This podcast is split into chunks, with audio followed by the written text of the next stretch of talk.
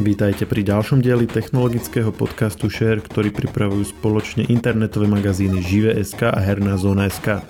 V našom podcaste sa dozviete o všetkom aktuálnom a zaujímavom zo sveta technológií a hier. Apple v pondelok predstavil dva nové procesory vlastnej výroby a dva notebooky, ktoré budú poháňať. Procesor M1 Pro a M1 Max sú cieľené pre náročných používateľov, rovnako ako nová generácia notebooku MacBook Pro. Aké novinky MacBook Pro prináša? Čo ponúka nové? Čo už v novej verzii naopak neuvidíme? Ale najmä, čo nám hovoria parametre nových čipov kalifornskej firmy o nadchádzajúcom vývoji na poli procesorov? O tom sa rozprávam s redaktorom magazínu Žive.sk Lukášom Koškárom. Ja som Maroš Žovčin. Americká spoločnosť Apple pred niekoľkými týždňami predstavila svoje nové e, inteligentné telefóny a tablety a práve predstavila pri druhom predstavení svoje nové procesory a notebooky z rady Pro, čiže tak notebooky v podstate pre profesionálov.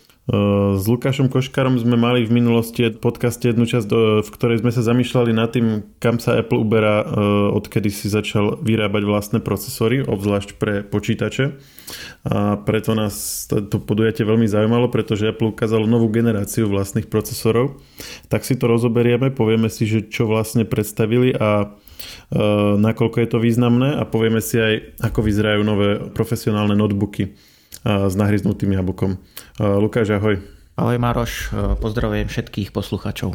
Pozeral si to celé? No pozeral som to, však bol som veľmi zvedavý, čo to bude a myslím si, že to stalo za to. A si spokojný? Ja som veľmi spokojný, ako veľký fanúšik hardveru, hlavne procesorov, grafických kariet a notebookov. Som si prišiel na svoje, ako sa hovorí. Apple teda ukázal dosť, teda možno ukázal až príliš, teda samozrejme musíme si odmyslieť všetky tie megalomenské vyhlásenia a teatrálne vystúpenia. Musíme si samozrejme počkať až na nejaké tie nezávislé testy a recenzie a potom budeme môcť usúdiť, či kecal, alebo naozaj je pravda to, čo všetko povedal.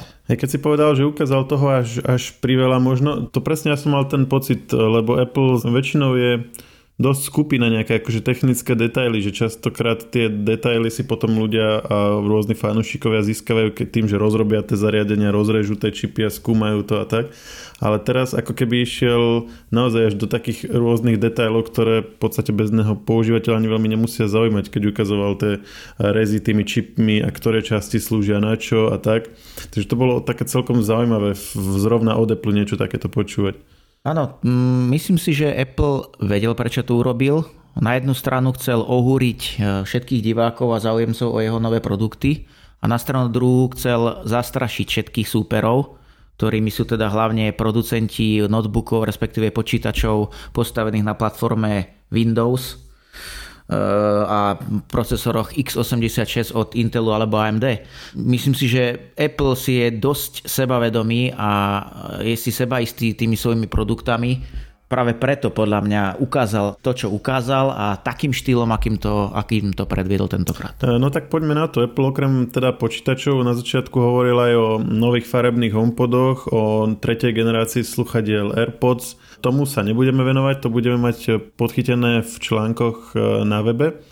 Poďme rovno na tie procesory, čiže viac menej sa očakávalo, že Apple predstaví teraz na jeseň nový procesor, keďže minulú jeseň predstavil svoj prvý vlastný procesor M1, alebo teda predstavil prvé produkty s ním.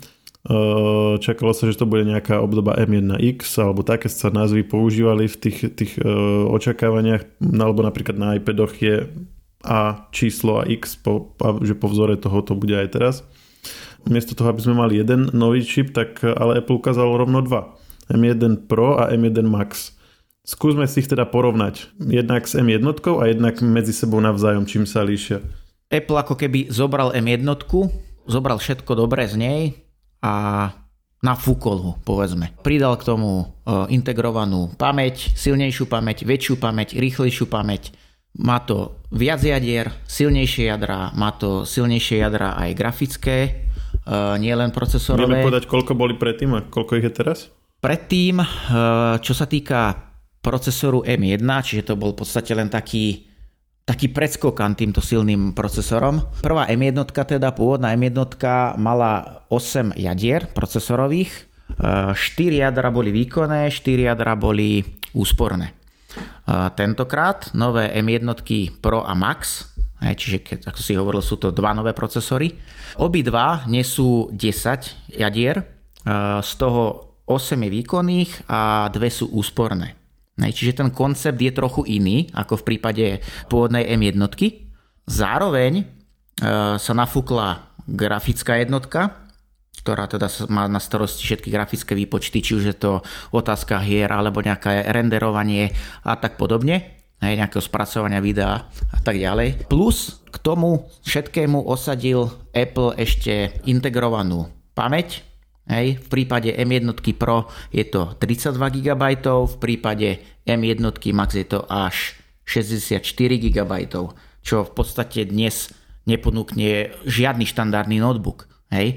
Zároveň nejde o pamäťové moduly, ktoré sa pichajú do nejakých slotov, hej, respektíve zasúvajú do slotov, alebo že by boli nejako integrované kde si na základnej doske. V tomto prípade je všetko akoby súčasťou jedného čipu hej, pod jedným púzdrom a vďaka tomu e, je zaistená rýchlejšia komunikáciu medzi grafickou jednotkou, procesorovou jednotkou a tou samotnou pamäťou. Hej. Nie je tam žiadne zbytočné prelievanie e, tej pamäte, nič, čo by ju spomalovalo, všetko je krásne, rýchle teda aspoň tak nám to Apple načrtol, ale ja si myslím, že v tomto smere mu môžeme veriť, pretože o niečo podobné sa snaží Intel, o niečo podobné sa snaží AMD, akurát, že Apple to pretavil do skutočnosti, teraz je tu skrátka a dobre čip, ktorý je výkonný, má to veľa procesorových jadier, silných jadier, má to silnú grafiku a zároveň to má integrovanú aj pamäť, všetko na jednom čipe. Hej, čiže v tomto smere je to úplne niečo nové a zároveň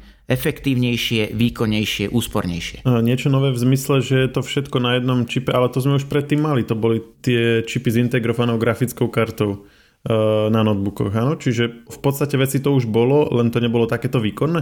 V podstate áno, nebolo to až takéto výkonné, nebolo to vo forme silného procesoru pre notebook alebo povedzme aj počítač, aj klasický, lebo myslím si, že časom Apple predstaví aj niečo pre svoj výkonný desktop.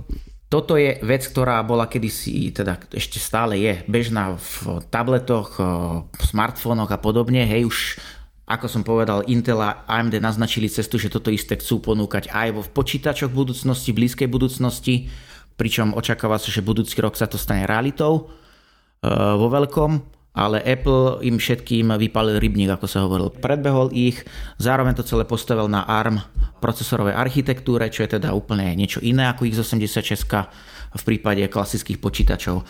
Čiže naozaj je to M1 nafúknutá, vylepšená a myslím si, že bude veľmi zaujímavé sledovať, ako sa popasujú, povedal by som, že tie tradičné, konzervatívne procesory voči týmto novinkám od Apple. Spolu s novými procesormi teda Apple samozrejme predstavil aj nové zariadenia, na ktorých ich e, predviedol. E, dočkali sme sa dvoch nových e, MacBookov, tentokrát žiadny stolný počítač, čiže dve veľkosti MacBooku Pro, 16 palcový a 14 palcový s celkom novým dizajnom. To znamená, ako keby mm, od tohto roka nám začína nová generácia dizajnu notebookov, pročiek. Je tam viacero zmien a mm, môžeme sa baviť aj o tom výkone, ale, ale poďme si pohovoriť aj celkové, čo ten notebook uh, má, čo má nové, čím sa mení.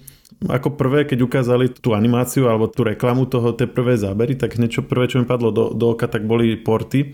Návrat vlastne klasických, viacerých klasických portov, HDMI port, čítačka na SD karty a dokonca nabíjací port MagSafe v tretej generácii to ťa potešilo alebo skôr sklamalo? Jednoznačne ma to potešilo. to som si myslel, že povieš. Notebooky som, nie že som, ale stále testujem už e, dlhé roky. Už to bude pomaly 9 alebo 10 rokov. A v posledných e, rokoch bolo badať nielen na Apple, ale aj na ostatných e, producentov, že sa snažia vo veľkom raziť cestu minimalizácie, to znamená osadzať málo portov, malé porty, teda väčšinou to boli tie USB-C maličké, ktoré síce sú fajn, sú univerzálne, ale na druhú stranu, ak tomu chceš reálne niečo pripojiť, potrebuješ tomu všelijaké adaptéry, replikátory portov a neviem čo všetko. Hej, čiže nie je to praktické. V tomto prípade sa Apple tak trošku vrátil späť a predstavil nové MacBooky Pro, ktoré majú jednak HDMI konektor, teda na e, pripojenie, priame pripojenie povedzme televízora alebo monitora, plus k tomu ešte ďalšie 3 Thunderbolt 4 porty, teda 3 porty e, Thunderbolt 4. generácie, ktoré teda takisto umožňujú pripojiť e, monitor alebo ja neviem, televíziu k MacBooku a tým pádom si rozšíriť celú pracovnú plochu, hej. Apple tam aj hovoril, že aktuálne na, s novými MacBookmi Pro dokážeš pripojiť 3 monitory plus ešte jeden 4K televízor k tomu povedzme, hej, bez problémov môžeš to urobiť, nepotrebuješ tomu nejaký adapter, ak teda majú tvoje monitory potrebnú konektivitu. No počúvaj, nie ti trochu ľúto, že Apple ako keby tým trochu rezignoval na takú snahu zopakovať niečo podobné ako pri prvých iMacoch ešte koncom 90 rokov, že, že vlastne ako prvý prestal mať disketu a tlačil na USB a potom postupne ten trh sa akože rýchlejšie preorientoval na USB rozhranie. A vlastne teraz tam bola tá vízia, mne sa to veľmi páčilo, tá, akože ona to bola stále vízia, alebo ako si povedal, v praxi si potreboval všelijaké rozširovacie a redukcie a podobne, nejaké huby a tak. Ale tá vízia, že keď akože na to Apple tlačil, tlačil, tak nakoniec by v podstate všetci prešli na USB-C alebo na Thunderbolt a v podstate by si už nemal, že rôzne konektory, ale mal by si, že nabíjal by si vlastne s konektorom tvaru USB-C, monitory by si cez to pripájal, USB kľúče by si také mal že už by sa vlastne keby iné typy konektorov nepoužívali, ak by na to dostatočne dlho Apple tlačil. A teraz ako keby to vzdal a prestal už na to tlačiť. Otázne je, či by sa to Apple oplatilo. Keď e, sa používateľ, ktorý má záujem kúpiť si nejaký nový notebook, pozera na e, konektorovú výbavu daného produktu, teda v tomto prípade MacBooku Pro, tak vidí, že tam má povedzme Thunderbolt 4, má tam HDMI super. Hej. Keby tam bolo len povedzme jedno USB-C alebo jeden Thunderbolt 4, tak čo? Hej, mám teraz e, televíziu, mám 4K e, televízor, pomerne moderný, ale nemám tam nič, čím by som ho priamo spojil s MacBookom. Čo teraz? Tak potrebujem nejaký adapter. A je fajn, že na tom MacBooku máš teda nejaký krásny univerzálny jeden port, ale čo z toho, keď tomu musí niečo pripájať? No, no jasné, len tým, že, by, že oni, by, oni by akože stále robili len, len tie porty, takže by vlastne tlačili aj na tých výrobcov televízorov, aby aj oni uľahčili vlastne proste tým svojim zákazníkom, aby nemuseli potrebovali redukciu, tak by aj oni už tie televízory začali robiť s tými USB-C portami. Vieš, že by už vlastne sa ako keby odišlo od HDMIčka a potom by si už mal na všetko len jeden kábel. Len by si musel proste vydržať to prechodné obdobie tých redukcií. Áno, je to pravda, otázne, aké dlhé by bolo to prechodné obdobie, to je zase druhá vec. Je síce pekná myšlienka tá, že Apple by na niečo tlačil, ale aktuálne sme v úplne inej fáze a v inom štádiu celého trhu, než sme boli pred 10-20 rokmi, hej, ako si spomínal, tie disketové mechaniky a podobne. Áno, ale my aktuálne máme niekoľko výrobcov na trhu, je milióny produktov, ktoré už sú postavené na nejakom rozhraní a teraz ty nemôžeš požadovať od tých zákazníkov, aby tie produkty, ktoré sú ešte plne funkčné, teraz vyhodili a nahradili ich nejakým novým kvôli tomu, že sa Apple rozhodol tam tento HDMI nedať. Hej. Ja si myslím, že toto tak trošku Apple prinútilo sa zamyslieť, aha, toto asi nie je cesta, ten trh už nie je tam, kde bol. Tí používateľe skrátka majú nejaké zariadenia, ktoré reálne chcú používať s tým MacBookom, podajme im pomocnú ruku a dajme tam reálne ten HDMI port, alebo dajme tam ešte nejaké iné rozhranie, aby si tomu počítaču mohli pripojiť to, čo potrebujú. Hej. Ja si myslím, že skrátka Apple cúvol, pretože pochopil, že e, doterajšia stratégia, ktorú razil pár rokov, povedzme, alebo pár generácií, E, neprinášala požadovaný efekt, práve naopak, mnohí ľudia sa na to stiažovali, nebolo to dobré. Hej. Ono pri všetkom sa nájde niekto, kto to vyzdvihuje, do nejakú technológiu alebo nejaký prechod vyzdvihuje a naopak sú ľudia, ktorí sa odkláňajú od toho, hej, proste sa im to nepáči. To isté je to pri 3,5 mm E, na pripojenie nejakých slúchadiel alebo reproduktorov alebo čo ja viem čoho. Celé je to o tom, či teda väčšina zákazníkov sa prispôsobí, väčšina trhu sa prispôsobí, alebo je tu väčšina ľudí, ktorí hromžia na tie novinky. V tomto prípade si myslím, že prevážila tá druhá strana, že viac bolo tých ľudí, ktorí naozaj, respektíve nielen ľudí, ale aj producentov tých zariadení, ktorí sa pozreli na Apple a povedali, no viete čo, ako je to fajn síce mať univerzálny port, ale je to kontraproduktívne, poďme naspäť. Hej? A myslím si, že Apple to vyslyšal a ďaká Bohu. Asi tak. Áno, oni sa vlastne snažili o to, čo som ako keby tak opísal, že o, ten, o takéto tlačenie a ten prechod vlastne dlho, však e, prvý MacBook s len USB-C portami bol v 2015, to bol ten malý, ten iba MacBook, tom sa to volalo. Potom v 2016 boli MacBooky Pro, prvé, čo mali len tieto porty, čiže vlastne 5 respektíve 6 rokov na to tlačil, tak hej, akože a stále ešte vychádzajú nové zariadenia s rôznymi portami, takže Hej, asi je to ako vraví, že proste nepresvedčili ich a keď, keď to nedali za 5 rokov, tak asi uznali, že proste ešte není čas. Čo sa týka ďalších vecí, je preč dotykový touch bar. Tá horná rada kláves, kde sú teda F1, F2, F3 a tak, miesto ktorej bol taký dotykový pás na predošlej generácii MacBooku Pro. Si rád, alebo ti bude chýbať? Ja osobne som nikdy nebol až taký fanúšik touchbaru, ktorý mal nahradiť nejaký vrchný rad tých tlačidiel, funkčných tlačidiel. Ja som to ešte pred dávnymi rokmi, ešte predtým ako Apple vôbec e, niečo také predstavil, testoval e, jeden notebook od Lenova, ktorý to zaviedol ako prvý. Samozrejme to celé vyzeralo úplne inak, aj to, bolo, to prevedenie bolo úplne iné, ale nepáčilo sa mi to už vtedy a nebol som fanúšikom touchbaru ani v prípade Apple. Nehovorím, že tam neboli isté výhody, ale skrátka ty si musíš uvedomiť, že máš tam nejaký touchpad, máš tam klávesy. Tie klávesy, ty tú spätnú väzbu, tú fyzickú spätnú väzbu od tých klávesov jednoducho potrebuješ. Tebe je prirodzenejšie skrátka stláčať niečo, dostať od toho teda nejakú odozvu, ty to pekne po pamäti nájdeš, ten kláves, aj keď vyžaduje si to nejaký zvyk, cvik, ale ty nájdeš to požadované tlačidlo, ktoré potrebuješ, keď je fyzické, keď je to nejaký mechanický spínač. Hej? Ale keď je to nejaký dotykový touchbar, tak ty si nie si vždy celkom istý, že na čo ťúkaš, musí sa na to pozrieť, čo sa dotýkaš a tak ďalej. Nie je to také praktické. Tuto máš skrátka jasné. Toto tlačidlo slúži na to, ťuknem, bodka, hotovo. A plus sa ti to menilo vždycky, lebo tam vlastne sa zobrazovalo vždycky také tie funkcie, ktoré patrili k danej aplikácii. Akože čo tá, tá logika za tým, hej, že mi, mi to jasné, že také vlastne doplnkové ovládanie, že z klávesnice vieš ovládať aj niektoré funkcie špecifické pre danú aplikáciu, ale zároveň sa vytráca to, čo si ty povedal, že si to vlastne, že to vieš potom ovládať po pamäti. Tuto by som opäť premostil na to, že prečo sa Apple rozhodol vrátiť k HDMI konektoru klasickému. Ja si myslím, že opäť vypočul ohlasy hej, na svoje, svoje predchádzajúce produkty a usúdil, že naozaj asi ten e, vrchný rad tlačidel tam vrátime naspäť. A myslím si, že to bolo ro- dobré rozhodnutie, aj keď samozrejme nájdú sa zastancovia touchbaru a tak podobne.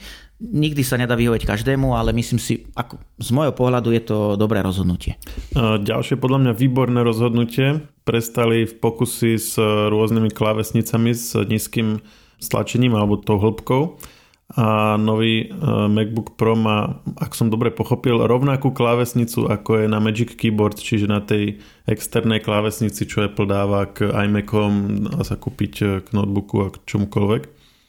A akurát je teda čierna a má troška taký akože v takom čier, je zasadená v takej akoby čiernom obdĺžniku.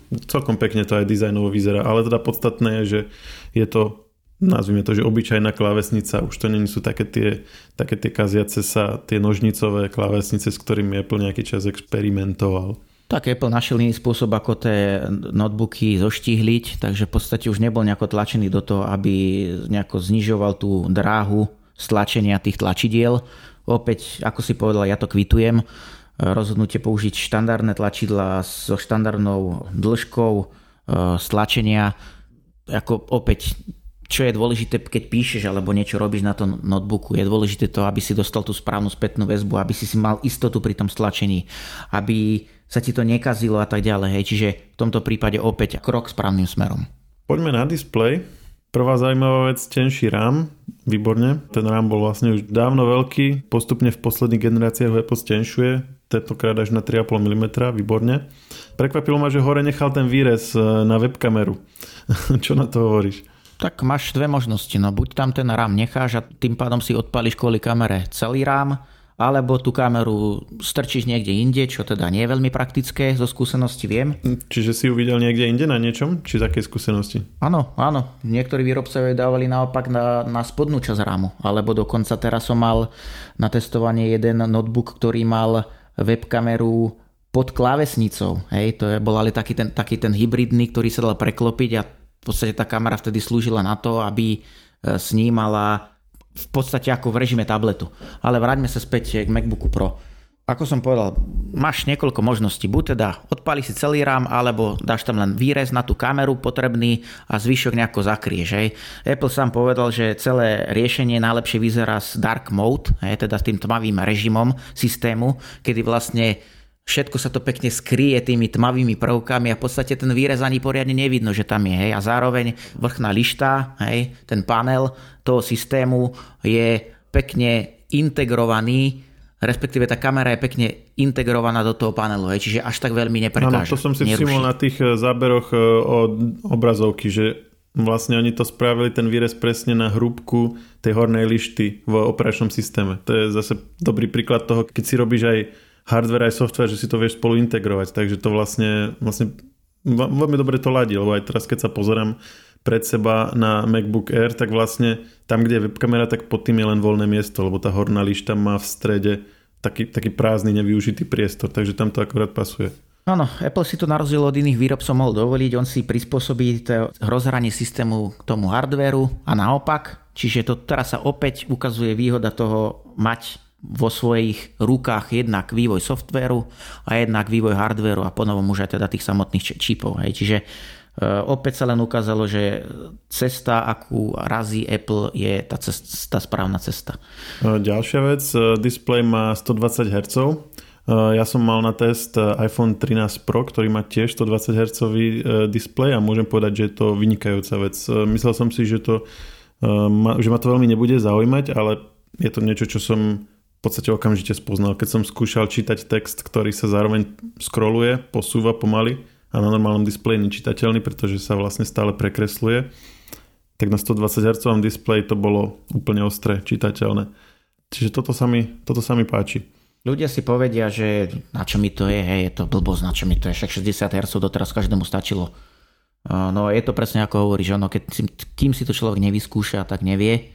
A ešte jedna vec ma zaujala pri tejto obnovacej frekvencii, tá je adaptibilná. To znamená, že na základe toho, čo ty robíš na tom notebooku, ono to nie je úplne úplná novinka, hej, ono je to vec, ktorá sa používa aj v smartfónoch, je to vec, ktorú nepodporujú, len nepodporujú to aj iní výrobcové hardwareu, ale skrátka dobre, eh, aby som to nejako zhrnul, podľa toho, čo ty robíš na tom MacBooku, respektíve na tom počítači, podľa toho sa ti upravuje automaticky tá obnovacia frekvencia. Povedzme, keď pozráš na nejaký statický obraz, tak tá obnovacia frekvencia sa zníži na najnižšiu možnú hodnotu. Pretože ten obraz nemusí byť pravidelne prekreslovaný, lebo stále na každom tom jednom snímku je stále e, rovnaký obraz. Takže v tomto prípade sa obnovacia frekvencia zníži, tým pádom klesne aj spotreba hej, celého riešenia. Zároveň, keď hráš hru alebo pozeráš nejaké dynamické video, tak sa naopak tá obnovovacia frekvencia zvýši a tým pádom dostávaš lepší zážitok, ale samozrejme na úkor tej výdrže na batériu. Čiže toto je taká autonómna vec, ktorá beží si na pozadí, ty to nemusíš nejako riešiť, ale vo výsledku ti to prináša benefity. Ja by som spomenul dva konkrétne také benefity, oni to tam aj neskôr e, spomínali, keď hovorili e, výdrž na batériu v porovnaní s minuloročným modelom čo samozrejme akože ovplyvní aj nový procesor, ale predsa len vydrž na batériu pri pozeraní e, filmov Eh, na starom alebo na minuloročnom eh, MacBooku Pro, tom menšom, to bolo 7 hodín, teraz 17 hodín a na väčšom bolo predtým 11 hodín a teraz 21 hodín sledovania filmu. A to je niečo podobné, čo sa vlastne pri recenziách ukázalo aj na tom spomínanom novom iPhone 13 Pro s takýmto displejom, že vlastne pokým na iPhone 12 Pro si vedel pozerať film myslím nejakých okolo 8-9 hodín, tak na novom iPhone je to odrazu 20 hodín. No a je to presne preto, že pokiaľ máš fixnú obraz, obnovaciu frekvenciu, dajme tomu 60 Hz, ako doteraz bolo, tak proste je aj pri filme tých 60 Hz, čiže musí to 60 krát za sekundu vykresliť obraz, hoci aj to nie je potrebné. Lenže filmy majú väčšinou 25 obrázkov za sekundu, čiže ten displej sa vlastne prispôsobí počtu obrázkov za sekundu toho filmu a vlastne sa musí vykresliť menej ako dvakrát tak často a odrazu ti vlastne vydrží baterka v podstate takmer dvakrát dlhšie, lebo pri sledovaní filmu predovšetkým na čo potrebuješ výkon, tak je na, na živenie displeja, ktorý ti to ukazuje. To dekodovanie filmu a tak to už nezabera takmer nič v dnešnej dobe. A druhá vec, ktorú spomínal Apple aj teraz priamo na predstavení, že ty si vieš vlastne vybrať obnovovaciu frekvenciu displeja a v nastaveniach a zafixovať si ju a vieš si vybrať vlastne z rôznej ponuky a je, je to vhodné pre editorov videa, že si vlastne nastavia frekvenciu na obrazovke podľa toho, aké video idú uh, spracovávať. 25 obrázkov za sekundu, 30 obrázkov za sekundu alebo také tie uh, medzi varianty. Čiže to je niečo veľmi, veľmi zaujímavé, čo sa v podstate doteraz vôbec nedalo robiť. Áno, súhlasím. Aj keď e, ono samozrejme obnovacia frekvencia je jedna vec, čo sa týka displeja, je to jeden faktor, ktorý ovplyvňuje samotnú výdrž na batériu, potom tam má samozrejme ešte aj svietivosť, hej, čiže to samotné podsvietenie to displeja a tým sa zase dostávame k ďalšiemu bodu celého nového e, displeja na MacBookoch Pro a to je e, použitá technológia podsvietenia. Ono nie je to žiadna novinka, ktorá by bola na trhu úplne nová. Je to vec, ktorú používa napríklad Samsung vo svojich televízoroch alebo aj iní výrobcovia. Je to technológia mini LED, to znamená len teda typ podsvietenia. E, na rozdiel od toho, aby tam boli teda nejaké veľké ledky, ktoré v nejakých pásoch, tak po novom už sú tam, je tam niekoľko tisícok tých mini lediek, ktoré dokážu svietiť, jednak keďže ich je tam viac, dokážu podať vyššiu svietivosť a na stranu druhú e, dokážu ponúknuť aj lepší kontrast a väčšiu, teda silnejšiu čiernu, respektíve vierohodnejšiu čiernu. Je to tým, že keďže tie ledky sú rozdelené, hej, je ich tam niekoľko tisícok, tak podľa toho čo máš zobrazené na danej ploche, povedzme, že tam máš nejaké tmavé miesta, máš tam svetlé miesta a tak podobne, tak podľa toho sa dokážu tie miniletky na určitých miestach povedzme až zhasnúť a tým pádom nemusí byť tá plocha na tom danom mieste podsvietená. Je to jednak šetrí energiu a jednak ten kontrast, respektíve to podanie, to HDR je o mnoho lepšie. Hej, takže toto je taká ďalšia jedna veľká vec, ktorá, e, ktorá teraz vstupuje do, do sveta MacBookov. A ja som za to opäť rád, pretože ja som mal možnosť si vyskúšať niekoľko televízorov s touto technológiou. Je to rozdiel. Stále to nie je OLED, ktorý dokáže e, vypínať samotné pixely, Hej, akýkoľvek pixel ti vypne, to, to znamená úplná čierna. Stále je to nejako, nejaké lokálne podsvietenie v tomto prípade, v prípade mini LED je tam stále nejaká svietivosť aj pri tmavých miestach, ale je to o mnoho lepšie ako to bolo v minulosti pri klasických ledkách. Lepšia FaceTime kamera, tu asi treba povedať len, že konečne, toto Apple zanedbával dlhú dobu. Viac reprákov, lepší zvuk na mikrofón, to je jasné, na toto sa tlačí dlhodobo a od covidu obzvlášť. No poďme na ten výkon. Apple ukázal asi odhadom asi 1,5 milión grafov. Chceš ich nejako zhrnúť? Alebo ako, ako to pojmeme? Ako, áno, grafy sú skvelé. Hlavne s tými komentármi a popismi a tak ďalej, ale e, ja by som bol taký striedmejší, bol by som taký opatrnejší. Hej, ako tých grafov predstavili a ukázali mnohí výrobcovia hromadu hej, z celej svojej histórii a veľakrát boli, nechcem povedať, že zavádzajúce, ale vedeli si tí výrobcovia trošku tú realitu ohnúť, aby im to viac vyhovovalo. V každom prípade ale čísla, ktoré predstavil Apple, ako hovoril o násobkoch výkonu, nielen teda procesorového výkonu, ale aj tej grafickej časti, kde Apple porovnával integrovanú grafiku v tom eh, procesore eh, s dedikovanou grafikou vo forme klasickej karty, hej aj keď pre notebooky, ale aj dokonca ich porovnával aj e, ako s kartami pre bežné počítače, hej, stolné. Čiže ako v tomto smere, ak sa potvrdí aspoň z časti to, čo Apple ukázal, tak myslím si, že e, je to veľká vec. Lebo naozaj mali sme tam možnosť na prezentácii Apple vidieť aj niekoľko vyjadrení samotných tvorcov softvéru, ktorí budú vyvíja, respektíve vyvíjajú ten software pre daný hardware Apple, takisto tvorcovia obsahu a tak ďalej, ktorí všetci sa vyjadrili e, v tom duchu, že naozaj ten rozdiel je niekoľkonásobný oproti minulej generácii a dokonca e, mnohé súčasné počítače na báze x86 nedokážu poskytnúť taký výkon, ako ponúknú nové MacBooky Pro. Ale mňa čo najviac zaujalo, bolo porovnanie grafov pri zapojení do siete a pri behu MacBooku na Eh, batériu. Zatiaľ čo súčasné eh, notebooky teda po odpojení od siete, eh, teda kedy už bežia len nastavený akumulátor, zásadne znižia výkon. Aj potaktujú všetky jednak procesor, aj grafickú jednotku. Potaktujú tým pádom znižia výkon, ale zároveň predlžia výdrž. Hej. Apple nám teda podľa svojich grafov chce tvrdiť, teda tvrdí nám, že ten dopad bude po odpojení zo siete minimálny, respektíve nulový. Hej? Čiže ak toto je naozaj pravda, respektíve uvidíme, čo ukážu nezávislé testy, že aký bude výkon pri pripojení do siete a po odpojení, ak ten výkon bude aspoň približný, respektíve podobný jednému a druhému scenáru, tak e, je to určite veľká vec, pretože ty si zoberieš notebook, nemáš v dispozícii žiadnu, žiadne napájanie, žiadnu sieť a dostane z toho v podstate takmer rovnaký výkon, ako keď si pripojený do elektrickej siete. Hej. Takže ak toto je naozaj pravda, tak fú, no ako klobúk dole. A ja som na to osobne veľmi zvedavý, či to naozaj tak bude. Lebo osobne z vlastnej skúsenosti viem, že rozdiel vo výkone medzi pripojení do siete a behu na akumulátor je rozdiel v desiatkách percent. Hej? Čiže sú zásadné rozdiely. V tomto prípade, ak to nebude e, také zásadné, tak ako super. Áno, a to, to je to, čo Apple vlastne zdôrazňoval viackrát. My, my sme doteraz hovorili o tom, o čo výkonnejšie sú tie jeho nové procesory, ale vlastne pri najmenšom rovnako dôležité je tá ich úspornosť, že vlastne nediel o to, že sú výkonnejšie, ale že je tam ten pomer e, výkonu a spotreby. Hej, že výkon za watt, dajme tomu, je vlastne oveľa ako výhodnejší, že sú vlastne oveľa efektívnejšie ako e, konkurencia. Že to je vlastne to, čo Apple ako keby sa snažil predať tými grafmi. Nielen samotný výkon. A to bude Veľmi zaujímavé. A to je niečo, čo si vlastne, na čo si expertizu e, buduje roky, pretože toto sú procesory, ktoré vychádzajú z procesorov pre smartfóny, kde proste výdrž na batériu úplne kľúčová. Tam ako smartfóny sa dizajnujú s tým, že nikto ich nebude používať pripojené k elektrike, k nejakému adaptéru. Áno, Apple využil v podstate všetky svoje skúsenosti, doterajšie skúsenosti v histórii vývoja procesorov pre smartfóny a tablety, teda pre celý ten kompaktnejší mobilný svet Hej, a všetky zužitkoval teraz v nových čipoch M1 a M1 Pro a M1 Max.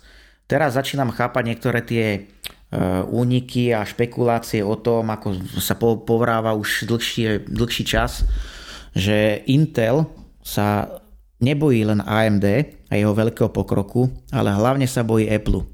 A teraz e, to začínajú všetci chápať, že naozaj ten Apple má našlepnuté e, na skutočne ešte žiarivú budúcnosť vo svete procesorov, preto si aj Intel otvára cestičku aj k novým architektúram. To isté v podstate robí AMD, už o tom sa začína hovoriť vo veľkom. Skrátka, dobre, Apple naplno ukazuje, že súčasné procesory na báze x86 už sú, tak povediac, prežitkom. Hej? No Apple tam dal aj viacero grafov, ktorých to porovnával a aby to, aby to len neporovnával s konkurenciou, tak on to vlastne dal, že, že s posledným MacBookom Pro, ktorý mal procesor od Intelu, a spomeniem vlastne len dva grafy z toho. Ten menší 14-palcový MacBook Pro aktuálny a porovnával ho s posledným MacBookom Pro 13-palcovým, ktorý mal Core i7 od Intelu a vlastne v CPU výkon bol 3,7 krát väčší pri uh, M1 Pro a M1 Max. Čiže nie, že, vieš, že, že keď Intel akože vydá nový procesor, tak je že o 10% výkonnejší ako ten predošlý.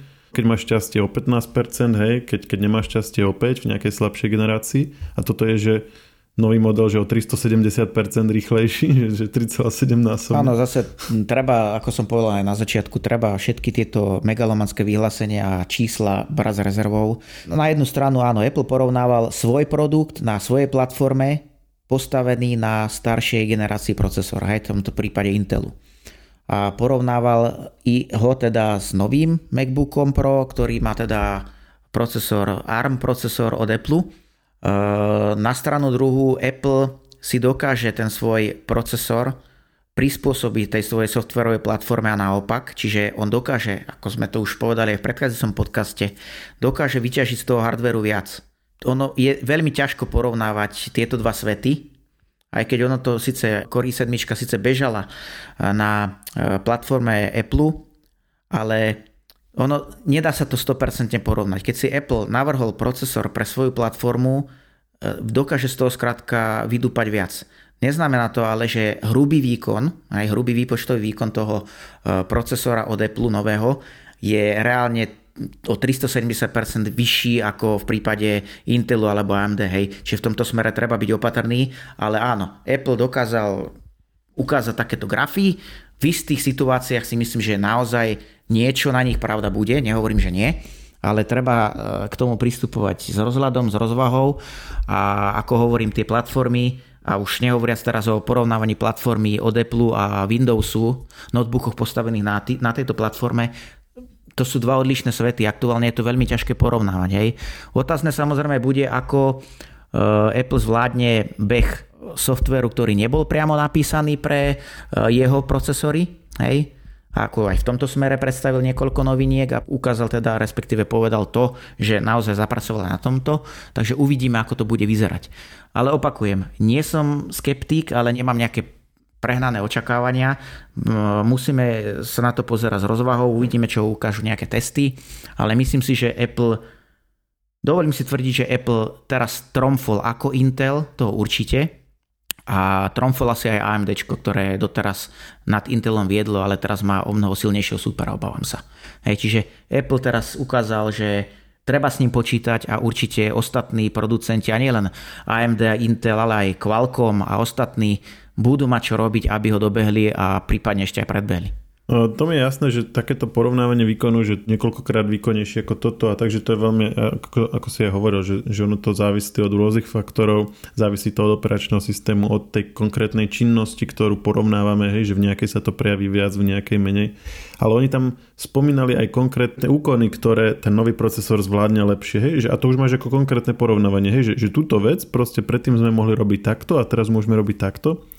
A spomínal tam napríklad, že M1, teraz neviem, či to volá Pro alebo Max, asi Max, že zvládne 7 uh, e, súbežných uh, e, 4K streamov. Neviem, že čo to presne znamená, ale povedali, že to je viac, ako má 28-jadrový Mac Pro ešte s Afterburnerom, to je asi, asi nejaká prídavná grafika alebo niečo také.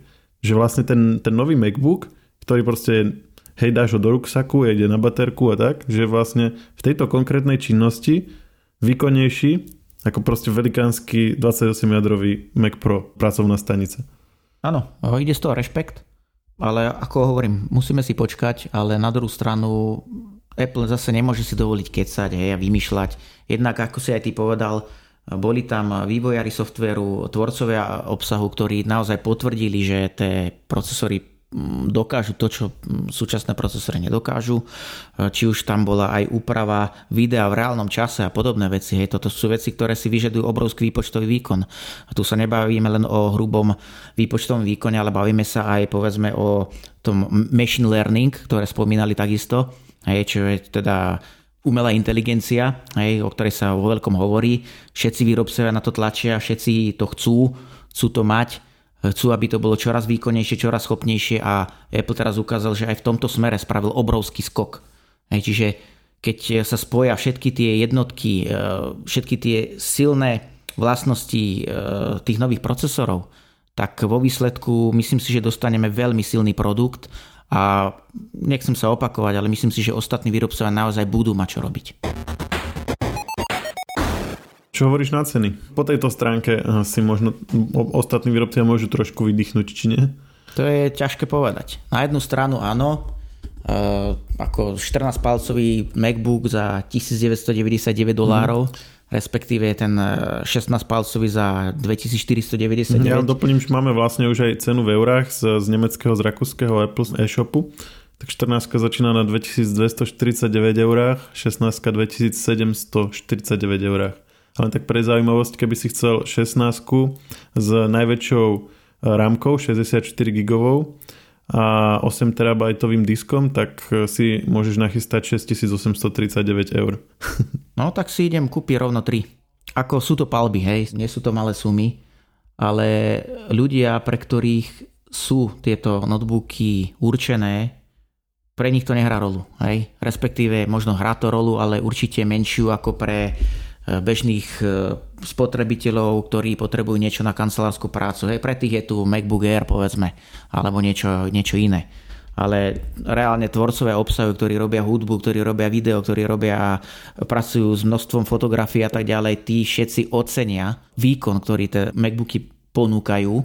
Hej, a im je jedno, že za to zaplatia 3000 eur alebo 6000 eur, čo ja viem koľko. Áno, keď to niekto používa na, na prácu a za jednu zákazku dostane 10 tisíc, tak asi, že či ten nástroj na, to, na tú zákazku ho stojí 5000 alebo 2000, keď takých zákazok robí x proste za rok, je to proste pracovný nástroj, ako keď si niekto kúpi bager, proste tak nerieši. Presne tak. A, alebo nejaký, nejaký proste stroj, nejaký lis alebo niečo, hej. Tak keď to je na prácu, je niečo celkom iné, ako keď to je proste len tak na, na nejaké domáce použitie. Jasné. Po výsledku im to zvýši produktivitu a jednak dokážu tvoriť o mnoho lepší, bohatší obsah. Bolo to vidno napríklad na tých hrách, na videu, na čomkoľvek. Autori obsahu, tvorcové obsahu budú môcť robiť niečo, čo doteraz povedzme nebolo možné, respektíve to bolo ťažko realizovateľné. To trvalo dlhšie. Trvalo to dlhšie, teraz im to ušetrí čas. Hej, to sú, a čas sú peniaze. Hej, čiže keď si to ten človek zráta, tak veľmi rýchlo pochopí, mm, tak ako, áno, je to dosť, je to dosť veľká investícia, ale ono sa mi to vráti. A ono sa to vráti, hej. Čiže samozrejme záleží na tom, či ten človek e, vie robiť niečo, hej, reálne to aj predá, ten, ten, ten svoj obsah, ktorý robí. E, ako hovorím, áno, ja som osobne čakal ešte vyššie sumy, tak poviem na rovinu. Hej. Vzhľadom na to, že je to Apple, vzhľadom na to, čo údajne teda tvrdí, že čo to, čo to všetko dokáže. Ja som teda čakal ešte vyššie sumy, priznám sa. A ja keď už je to extrém, už aj toto je dosť vysoké, ale ja som čakal ešte Ako viac. Tie doplnkové, tie doplnkové sumy, hej, ale tie mňa skôr začínajú, zaujímajú tie zač, začínajúce, vieš, že vlastne pod 2000 si ani len nekúpiš uh, malý 14-palcový MacBook Pro, vieš. Tá minimálna cena ma prekvapuje viac ako tá maximálna. Tak ono zase treba brať do úvahy, je to toto nie sú prvé ani posledné MacBooky Pro, ktoré Apple predstavil a on celú tú rodinu bude doplňať o ďalšie produkty. Hej. Ono neznamená, že tieto, toto je konečná. Hej. Jednak pôjdeme ešte hore podľa mňa, teda nie, že podľa mňa, ale určite pôjdeme hore, ale pôjdeme aj dole. To znamená, že Apple určite predstaví aj niečo cenovo dostupnejšie pre povedzme bežných smrteľníkov. Hej, teda nechcem MacBook Air, chcem MacBook Pro, chcem, aby to malo vyšší výkon, chcem na tom aj niečo robiť, ale nechcem za to vytasiť 2500 eur, hej, povedzme. Ja si myslím, že Apple skôr či neskôr niečo také predstaví. Uvidíme, aká bude odozva trhu, e, teda hlavne Apple to uvidí a podľa toho sa prispôsobí, ale myslím si, že áno, na jednu stranu tie ceny sú, aké sú, a začínajú vysoko hlavne, nie sú tam žiadne nižšie konfigurácie, tie podľa mňa ešte prídu časom, Aktuálne to nastavil ako nastavil, ale ja osobne som testoval aj notebooky, ktoré stali 4000-5000 eur a nedokázalo to ani z polovice to, čo dokáže no, no, nový MacBook, hej, nový MacBook Pro. Takže áno, ceny štartovné tých najzákladnejších konfigurácií sú vysoké. Myslím si, že, to, že Apple časom ešte predstaví niečo iné, lacnejšie, ale vzhľadom na to, kam sú mierené tie MacBooky Pro, myslím si, že tie ceny sú asi adekvátne. Ďakujem ti, Lukáš, že sme to takto rozobrali. Myslím si, že poriadne podrobne. Snad sa v tom aj posluchači už budú vyznať trochu lepšie. Ešte ti teda želám pekný zvyšok dňa a takisto aj poslucháčom a počujeme sa zase niekedy na budúce. Ďakujem pekne za pozvanie, majte sa. Technologický podcast Share nájdete vo všetkých podcastových aplikáciách vrátane Apple Podcasts, Google Podcasts či Spotify. Nové časti sa objavujú tiež v podcastovom kanáli aktuality.sk. Ak nám chcete niečo odkázať, doplniť nás, alebo sme povedali niečo zle a chcete nás opraviť, môžete nám napísať na podcasty zavinačžive.sk Ešte raz, podcasty zavinačžive.sk